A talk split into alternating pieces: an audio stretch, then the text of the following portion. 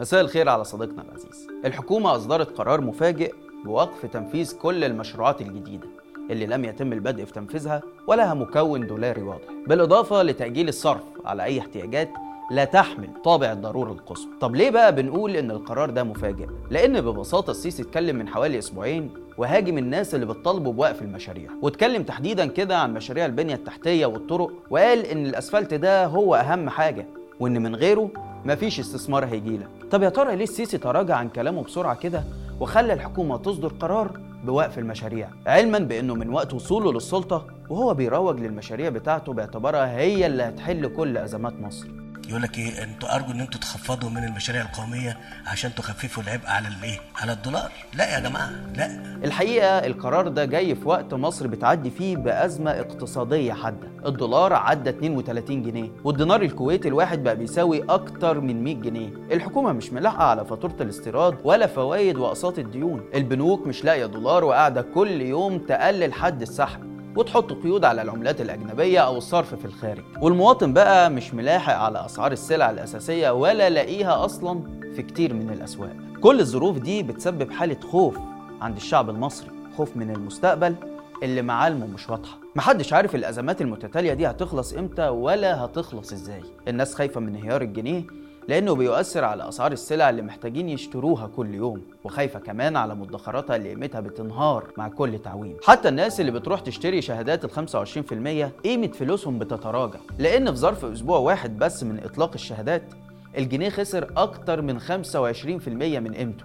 أنت متخيل؟ الناس في مصر خايفة من الوصول لسيناريوهات مرعبة وإن الجنيه يبقى حاله زي البيزو الأرجنتيني اللي انهار والدولار بقى بيساوي حوالي 200 منه. غير إن التضخم عندهم وصل نسبة 100% والغريب كمان إنهم ماشيين على نفس برنامج الإصلاح الاقتصادي بتاع صندوق النقد الدولي اللي مصر ماشية عليه. الناس خلاص فقدت ثقتها في إدارة السيسي وتأكدت إنه ما عندوش أي حلول مختلفة للخروج من الأزمة لأنه هو نفسه اعترف إن 2023 هيكون عام صعب وإن الأزمة مطولة شويتين. ورغم إنه دايما عنده حجج جاهزة سواء جائحة كورونا أو الحرب في أوكرانيا إلا إن الناس ما بقتش تصدق الحجج دي. وبقت تشوف طلبه المتكرر من المصريين إنهم يصبروا ويتحملوا. بقت تشوفها محاولات تسكين غير مجدية وتأجيل بس للانهيار الكبير اللي الناس منتظراه ومتوقعاه. وزي ما قلنا خايفة ومرعوبة منه. ليه الناس في مصر خايفة من المستقبل؟ وليه فقدوا ثقتهم في السيسي؟ ده اللي هنحاول نعرفه معاكم في حلقة النهارده. أنا عبد الرحمن عمر وده برنامج إيه الحكاية.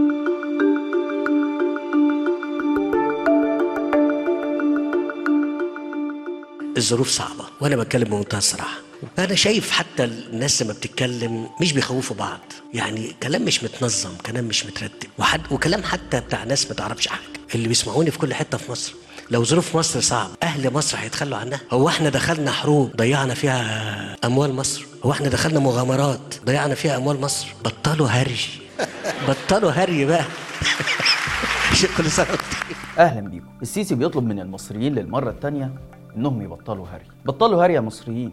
وسيبوني أنا فاهم كل حاجة. إحنا آه بنغرق بس هو أنا دخلتكم في حروب ومغامرات ضيعت فلوس البلد؟ لا خالص. أنا ضيعتها من غير أي حروب ولا أسباب خارجية. ضيعتها بالفشل في إدارة البلد وفي تحديد أولويات الإنفاق. أنا بنيت عاصمة إدارية جديدة بمليارات الدولارات ولغاية دلوقتي ما شفناش منها أي عائد. قلت لكم إن تكلفة الأعمال الإنشائية دي كلها جاية من بره ميزانية الدولة. مع إنها من ميزانية الجيش والصناديق الخاصة وتخليص ضرائب وتصالح مع رجال أعمال متورطين في قضايا فساد. يعني من فلوس الشعب اللي كان الطبيعي والمنطقي إنها تدخل ميزانية الدولة. بنيت اصول رئاسية بمليارات تانية وطلعت اتفشخر أقول لكم هو إحنا شوية ولا إيه؟ هو محمد علي بس اللي بنى قصور؟ ما أنا كمان أبني قصور وأعمل دولة جديدة. اشتريت طيارة رئاسية جديدة بنص مليار دولار. بيتعمل هنا أكبر مدينة ترفيهية في العالم. شوفوا في العالم موجودة فين؟ في العاصمة الجديدة. ضيعت فلوس البلد في صفقات أسلحة مع أمريكا وفرنسا وإيطاليا. أغلبها بهدف شراء مواقف سياسية زي مثلا الطرمخة على قضية جوليو ريجيني. ومع ذلك تصنيفنا العسكري تراجع في بداية 2023 للمركز ال 14 عالميا بعد ما كنا في المركز التاسع سنة 2020 وده بسبب إهمالنا للتطور التكنولوجي في المجال العسكري. بس الأهم من موضوع التصنيف ده هو إننا ما استخدمناش الأسلحة اللي اشتريناها دي كلها في الدفاع عن أمننا القومي في قضية زي سد النهضة اللي خلاص نقدر نقول إن أثيوبيا جابت فينا جون بعد ما فرضت سياسة الأمر الواقع. وبعد ما السيسي مضى لهم اتفاقية المبادئ طبعا. وأصلا الموضوع في ظل ظروفنا الحالية بقى في آخر أولويات المواطن نفسه. اللي بقى شغله الشاغل دلوقتي هو هياكل إيه النهاردة؟ وأسعار الزيت والسكر والجبنة وصلت كام؟ السيسي بيقول للشعب بطلوا هري بقى. مع إن الناس بقى لها تسع سنين نفسها هو اللي يبطل هري. نفسها يبطل ياخد قروض من الخارج ويبطل يعمل إجراءات إصلاح اقتصادي تسود عيشتهم أكتر ما هي سودة. نفسهم يبطل يرفع الدعم ويخفض قيمة الجنيه ويبيع في أصول البلد. بس خلاص بقوا متأكدين إنه مش هيبطل. لأننا بالبلدي كده ركبنا الزحليقة. إن أنا شايف وسامع كويس قوي إن الناس في مصر قلقانة. طب أنت قلقان ليه؟ يقول لك أنا خايف عليها. وأنا سعيد بخوفك عليها. إحنا الحمد لله رب العالمين ماشيين كويس. وإن كنا بنعاني. يعني بنعاني آه. لكن آه ما نخافش ما نقلقش. صندوق النادي الدولي نشر من يومين خطاب تعهد بعتته الحكومة المصرية ليهم بيتضمن التزام حكومة السيسي بعدة شروط. أولها وقف المشروعات القومية وده اللي حصل فعلا زي ما قلنا. رغم تصريحات السيسي اللي كانت بتتريق على الفكرة دي وده مؤشر على إن الإجراءات اللي مصر داخلة عليها إحنا مجبرين عليها من الصندوق. مش سياسة مصرية خالص. مصر كمان تعهدت بالتزام سعر صرف مرن وده إحنا شايفين نتيجته مع التحرك المتتالي سعر الجنيه. الأسبوع اللي فات الدولار كان سعره 24 جنيه فجأة طلع حوالي 3 جنيه وفضل ثابت كده كام يوم بين 27 و 28 جنيه مقابل الدولار. وبعدين يوم الأربع اللي فات صحينا على تخفيض جديد عشان يتخطى الدولار حاجز ال 30 ويوصل ل 31 و 32 جنيه في انهيار تاريخي. قبل طبعا ما الصناديق الخارجيه تنقذه مؤقتا بعد ما اشترت سندات بربع مليار دولار. اللي حصل ده خلى الناس تترعب من أسعار السلع والخدمات اللي بتزيد بنسب كبيرة جدا في وقت مرتباتهم أصلا عمرها ما هتلاحق على الزيادات دي. حتى الناس اللي وثقت في الحكومة واشترت شهادات الادخار بفايدة 25% حاطين إيدهم على قلبهم دلوقتي. لأن في ظرف أسبوع واحد بس الجنيه فقد 25% من قيمته. يعني اللي اشترى شهادات ب 100000 جنيه مثلا لما الدولار كان ب 24 وهيرجع بعد سنة ياخد 125 ألف جنيه لو حسبنا إن الدولار دلوقتي ب 30 مثلا فهو مكسبه صفر. أمال لما تخلص السنة بقى هياخدوا فلوسهم وقيمتها قلت قد إيه؟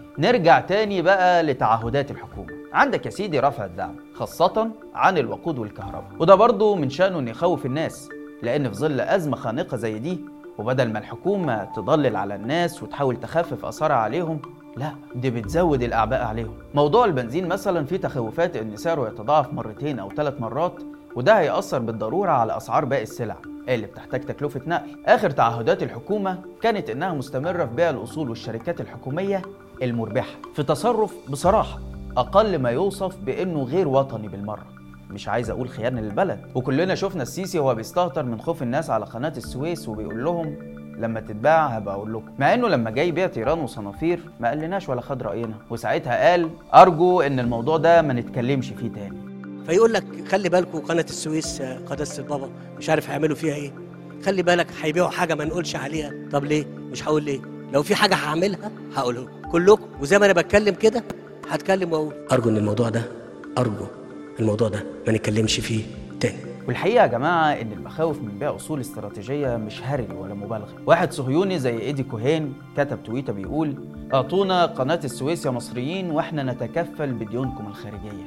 وعشان ما نكررش الكلام فإحنا سردنا في الحلقة اللي فاتت جزء من حصاد الاستحواذات الخارجية على أصول مصرية في 2022 بس. وشفنا إزاي شركات بيسميها المتخصصين زبدة الاقتصاد المصري وبتدخل فلوس للبلد بيتم التفريط فيها بمنتهى البساطة لمصلحة صناديق استثمار خليجية. عشان تكون النتيجة إن أرباحها تخرج بره البلد وبدل ما نبقى بنشجع الشركات دي بهدف تعظيم أرباحها وإنها تصدر منتجاتها للخارج فتجيب لنا عملة صعبة إحنا في أمس الحاجة ليها.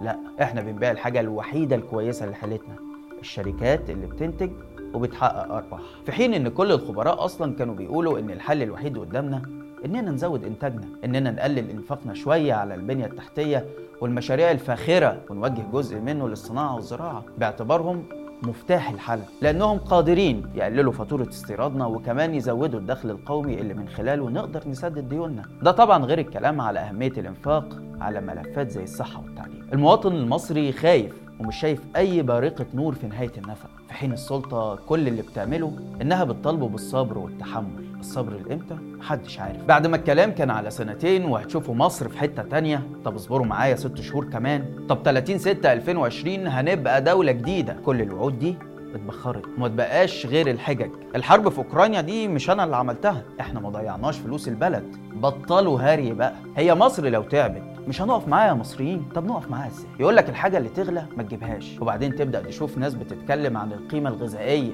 لرجول الفراخ وأهمية التقشف وتدبير الفلوس وتوفير الغاز عشان نصدره بره فنقوم نقطع الكهرباء على المصريين عشان تبقى أوروبا منورة بالغاز المصري ومصر منورة بأهلها. ويطلع أحمد موسى يكلم المصريين على الرجيم اللي هو عامله ويحكي لهم إنه خس 9 كيلو لما بقى يشرب الشاي من غير سكر. بقى بيشربوا بعسل على أساس إن العسل أرخص من السكر مثلا. ويطلع بعده عمرو أديب يقول للناس إن 2023 لازم يكون عام التكافل والمساعده وإن الجمعيات الخيرية لازم تشوف الناس ونخلي السنة كلها رمضان من غير ما يكلم الحكومة ويقول لها ترحم الشعب شوية وتحنوا عليه. كنت باخد خمس معالق في كل كوباية شاي. خمس معالق خمسة في المرة الواحدة. عايز أقول لكم النهارده يا بشرب الشاي. بالعسل؟ بالعسل. تاني بقول أهو. بقى موضوع مفيد جدا. في أول ثلاث شهور نزلت 9 كيلو. يجب التعامل مع هذا العام إنه كله رمضان. كله رمضان ممكن توزيع للخير وكله رمضان بركة. طبعا أحمد موسى وعمرو أديب مش هيقولوا للناس هم بيقبضوا كام مليون عشان يطلعوا يطالبوهم بالتقشف ويكلموهم عن جودة السلع اللي في المجمعات الاستهلاكية أو يحكوا لهم عن صعوبات الحياة في أمريكا وإضرابات الأطباء في إنجلترا وسعر العيش الفينو في فرنسا وأسعار السلع في النمسا. من غير ما يقولوا هو متوسط المرتبات في الدول دي كلها كام أو إن أغلب الدول دي بتوفر لمواطنيها أساسيات الحياة بجودة عالية بما في ذلك الرعاية الصحية والتعليم. بينما إحنا في مصر بقى السيسي لسه عامل مؤتمر للجمعيات الخيرية ومؤسسات المجتمع المدني عشان يطالبهم إنهم يتكفلوا بالشعب.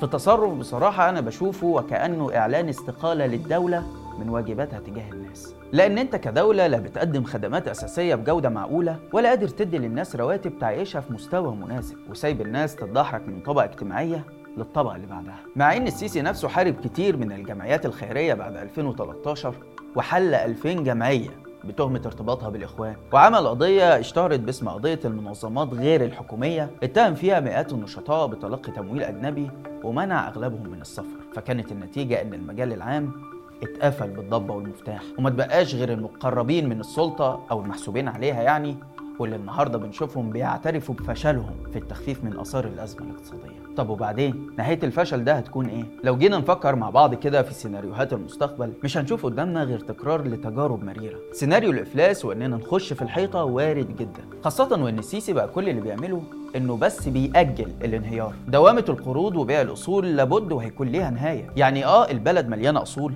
بس هتقعد تبيع فيها لمدة قد إيه؟ كمان انهيار الجنيه ده نهايته إيه بالظبط؟ هل هيحصل له كده زي ما حصل للجنيه السوداني ولا حتى دول زي فنزويلا أو الأرجنتين؟ يعني هنتعامل بعد كده بالألف جنيه بقى ولا إيه؟ ويا ترى البلد هتقدر تدي مرتبات تعادل قيمة التضخم ده؟ طبعا السيناريو التاني هو الاحتلال الاقتصادي وده برضه إحنا ماشيين فيه. دول الخليج اللي بتشتري البلد حرفيا هيكون ليها تأثير كبير على قراراتنا الاقتصادية بل وكمان السياسية تحت شعار ما انت دافع بقى. وزي ما السيسي نفسه قال قبل كده مفيش حاجة ببلاش الدول دي أخوة آه وأشقاء وكل حاجة بس مش هيدفعوا مليارات الدولارات صدقة يعني ولا حبا في مصر. لا دي مصالح يا باشا. ولما تبص للموضوع من ناحيتهم هتفهم إنهم هم اللي كسبانين إحنا بنشتري بلد كبيرة بلد ليها قيمتها بس اللي بيديروها مش مقدرينها كويس ولا عارفين يمشوا أمورها للأحسن. في طبعا سيناريو ثالث وهو قد يكون الأفضل بين السيناريوهات السيئة وهو إنه يحصل تغيير سواء كان التغيير ده جذري إن النظام يرحل لأي سبب من الأسباب ويجي مكانه ناس تدي العيش لخبازه